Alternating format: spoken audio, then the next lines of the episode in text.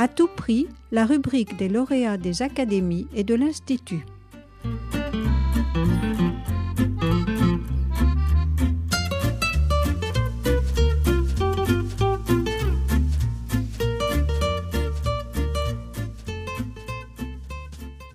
Je m'appelle euh, Arnaud Pierrel, je suis docteur en, sociologie,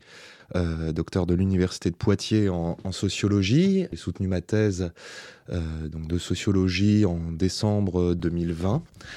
thèse qui portait sur donc, le développement des formations en apprentissage dans l'enseignement supérieur. Et actuellement, je suis en poste à l'École normale supérieure de Paris comme agrégé préparateur en sociologie. Et donc ma thèse a obtenu le prix Louis Cros euh, de l'Académie des, sciences morales et politiques. Mon premier intérêt, c'est un intérêt disciplinaire pour les sciences économiques et, sociales, donc dès le lycée, dès la terminale, une sorte de passion qui s'est formée pour euh, bah, les outils des, sciences économiques et sociales qui permettaient de, décortiquer euh, le monde social, certaines questions chaudes d'actualité, les débats économiques qu'on voyait à la télé. Alors, la découverte euh, du sujet de l'apprentissage dans l'enseignement supérieur et le fait que j'en ai fait mon sujet de thèse, il vient de mon sujet de, mémoire pour le Master 1, pendant lequel j'ai travaillé sur les étudiants boursiers des écoles de commerce et notamment la manière euh, dont ces étudiants boursiers pouvaient payer les frais de scolarité très onéreux des, écoles de commerce. Et pour un certain nombre d'entre eux, euh, faire leurs études en apprentissage était la seule solution pour faire face à la barrière euh, des frais de scolarité des écoles de commerce, puisque en apprentissage, ce sont les entreprises euh, d'embauche des apprentis qui financent une partie, pas l'intégralité, mais une partie du coût de formation. Et initialement, je comptais le reprendre en thèse comme un dispositif permettant d'étudier la démocratisation ou non de l'accès euh, aux études supérieures et aux euh, grandes écoles en particulier. Et euh, dès le début de, ma recherche de thèse, j'ai élargi fortement le, le, sujet, ne pas s'intéresser à l'apprentissage dans l'enseignement supérieur uniquement pour cette question, mais aussi de s'intéresser aux formations, voilà, au développement des centres de formation d'apprentis dans l'enseignement supérieur, et puis à l'histoire aussi de euh, cette arrivée de l'apprentissage dans l'enseignement supérieur, car euh, quelque chose qui m'a beaucoup intéressé lors de, la recherche et cette, euh, ce que j'ai appelé du coup le décloisonnement de l'apprentissage m'a fortement intéressé. Voilà, comprendre comment les formations se sont emparées d'un dispositif de formation qui avait une localisation bien précise antérieurement dans le système scolaire. J'avais à cœur de, toucher à tout comme type de méthodologie de recherche. J'ai fait à la fois une recherche sur archives, une recherche euh, par euh, statistique, euh, que ce soit des questionnaires que j'ai pu faire passer moi-même ou du travail statistique sur euh, des bases de données que j'ai pu, euh, que j'ai pu trouver ou constituer euh, ici et là, et également ce qu'on appelle en, sciences sociales de l'ethnographie, donc également des entretiens et des séquences, des séquences d'observation. Pour l'anecdote, avec mes, directeurs et directrices de thèse, cette volonté de ma part de toucher à tout a été surnommée la méthodologie du pic assiette, voilà, mmh. c'est-à-dire faire un peu de tout comme, comme type de méthodologie. On dit souvent que les mémoires de recherche qu'on peut faire, c'est un exercice euh, solitaire, qu'on est tout seul devant sa, page blanche. Plutôt que solitaire, je dirais que euh, l'exercice de thèse, c'est une recherche artisanale, dans le sens où euh, eh bien, on réalise soi-même toutes les étapes de euh, la mm. production de la recherche, qu'il s'agisse de faire passer des questionnaires pour la sociologie qui est mon domaine, retranscrire des heures et des heures d'entretien, ce genre de, ce genre de tâches qui voilà, ne, sont pas triviales et les hypothèses de recherche euh, bouillonnent et se forment aussi euh, dans ces moments-là pour comprendre ce que c'est que euh, l'apprentissage, il faut euh, d'abord euh, rappeler que vous avez deux manières d'être en formation initiale, soit la formation initiale sous statut scolaire ou soit la formation initiale sous statut apprenti. Quand vous êtes en formation initiale sous statut apprenti, vous êtes salarié d'une entreprise donc, qui, qui vous emploie et à côté de votre travail, donc vous, vous suivez des cours qui donnent lieu à un, un examen pour un diplôme ou pour un, ou pour un titre euh, homologué. Donc être en apprentissage, c'est être euh, voilà, à la fois en formation initiale, mais être salarié d'une entreprise. Donc mon travail de thèse a abouti à, trois euh, grands résultats que j'ai l'habitude de résumer ainsi. Premièrement, l'apprentissage a un passé qui ne passe pas. Et euh, ce spectre du passé produit un effet malheureux, euh, celui de euh, distinguer un apprentissage d'en haut et un apprentissage d'en bas. les promoteurs et responsables de formation en apprentissage dans l'enseignement supérieur répètent à l'envie que l'apprentissage actuel n'est plus ce qu'il était, car il est ouvert précisément au diplôme du supérieur. Alors, ce type de discours part de l'intention de rénover l'image de l'apprentissage, mais il aboutit euh, plutôt à produire une rupture entre un apprentissage d'en bas, qui serait condamné à être traditionnel, ringard, et donc de distinguer cet apprentissage d'en bas d'un apprentissage d'en haut, qui lui serait euh, une voie d'excellence. Le deuxième résultat a trait au présupposé que euh, l'apprentissage serait le cheval de Troie du patronat dans l'enseignement supérieur les syndicats patronaux euh, soutiennent, promeuvent euh, l'apprentissage. Ici, euh, il faut dire une réponse nuancée sur ce point. Les rapports entre monde économique et monde académique, disons, varient selon les manières dont les établissements de formation d'une part et les branches professionnelles d'autre part doivent euh, composer ensemble. Souvent, les, euh, les, branches professionnelles veulent promouvoir des formations en apprentissage là où euh, les branches pensent qu'il y a des besoins de main-d'œuvre spécifiques dans tel ou tel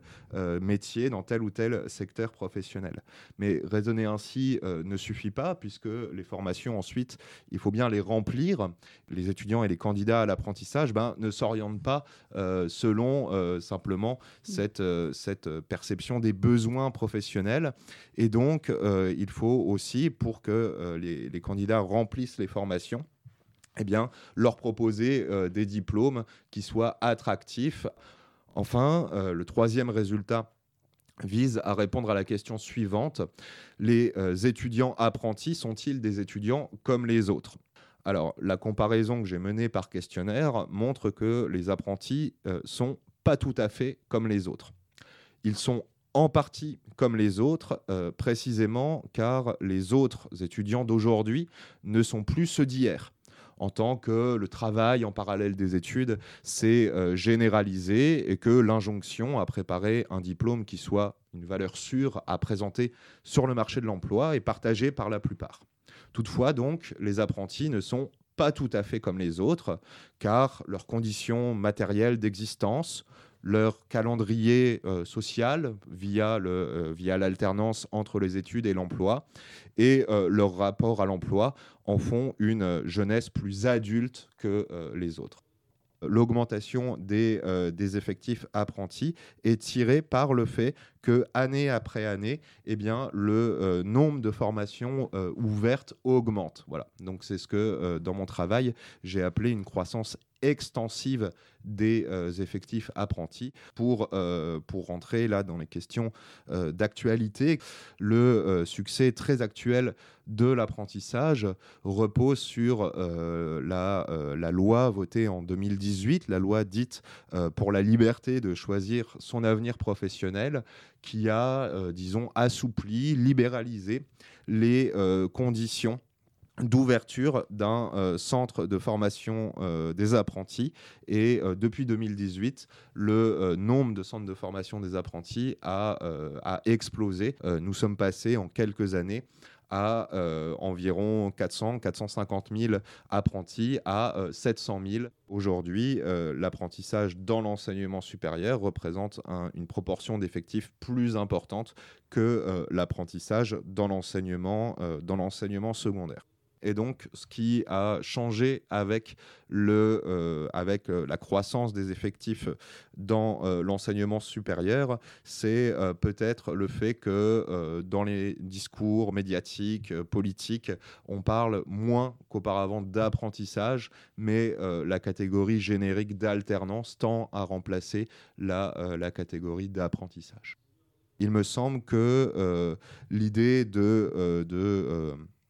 de professionnaliser l'enseignement supérieur. Et donc d'une part euh, pas si nouvelle que ça mais existe voilà existe depuis de longues dates. Et que d'autre part euh, professionnalisation ne rime pas ou en tout cas ne doit pas rimer avec euh, spécialisation à outrance des,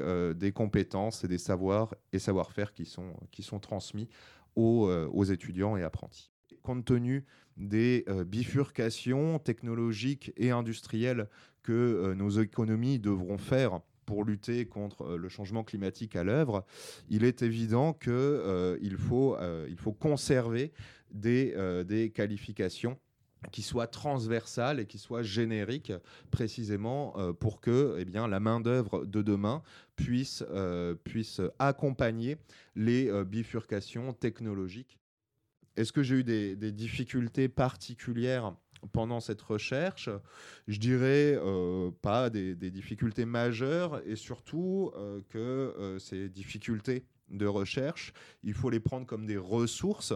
les prendre comme des ressources, c'est-à-dire de voir que eh bien, les difficultés qu'on peut avoir quand on mène une, une recherche en sociologie, quand on fait une enquête de terrain, ces difficultés, certaines portes qui se ferment devant nous, eh bien, renseignent sur euh, la réalité euh, de l'objet qu'on étudie. Les euh, très rares refus d'entretien, refus de collaboration de certains responsables de formation, eh bien, sont venus pour moi rappeler que l'apprentissage est un sujet chaud, où les acteurs de formation en apprentissage eh bien, sont en concurrence, et voilà, que ce soit pour l'attraction des publics ou pour euh, la captation des, financements.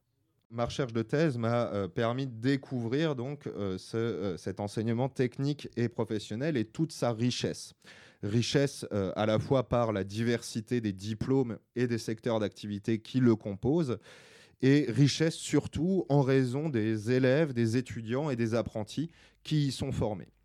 la presse fait souvent l'éloge des élèves des, des, classes préparatoires aux grandes écoles comme une jeunesse studieuse, besogneuse, voire euh, des forçats des classes prépa. Et de dire ça, il me semble, c'est oublier un peu vite qu'il existe une jeunesse réellement au travail, qui est celle précisément, la jeunesse de l'enseignement technique et professionnel, dont la rencontre m'a euh, profondément enrichi par euh, la maturité dont fait preuve cette jeunesse, son sens du sérieux et de l'organisation il faut bien voir que euh, ben, gérer un calendrier d'alternance école-travail, parfois un double logement parce que les lieux euh, de scolarisation et les lieux de travail ne sont pas au même endroit, et de gérer l'inscription dans des relations professionnelles, eh bien, euh, toutes, ces, toutes ces choses ne sont pas des, des minces affaires, et les apprentis que j'ai pu rencontrer eh bien, s'en sortent avec, avec lucidité et avec, et avec brio j'ai eu euh, au cours de ma recherche euh, plusieurs moments où euh, soudainement, face à un livre, eh bien, tout me parlait. Tout me parlait dans le, dans le livre ou dans l'article, non pas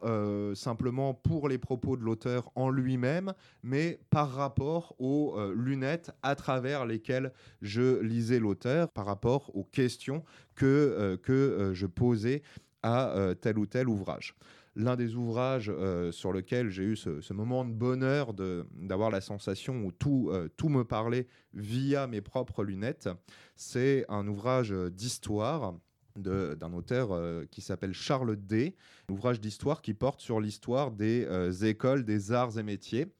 Pourquoi euh, dans cet ouvrage tout m'a parlé? Eh bien, précisément parce que euh, dans cet ouvrage, il, euh, il relate comment les écoles d'arts et métiers en viennent à progressivement trouver une place au sein d'une filière d'enseignement technique et professionnel, c'est-à-dire à avoir progressivement eh bien, un vivier de recrutement qui, en l'occurrence, était constitué par les écoles nationales professionnelles. Donc, à la fois un vivier de recrutement et puis un débouché préférentiel.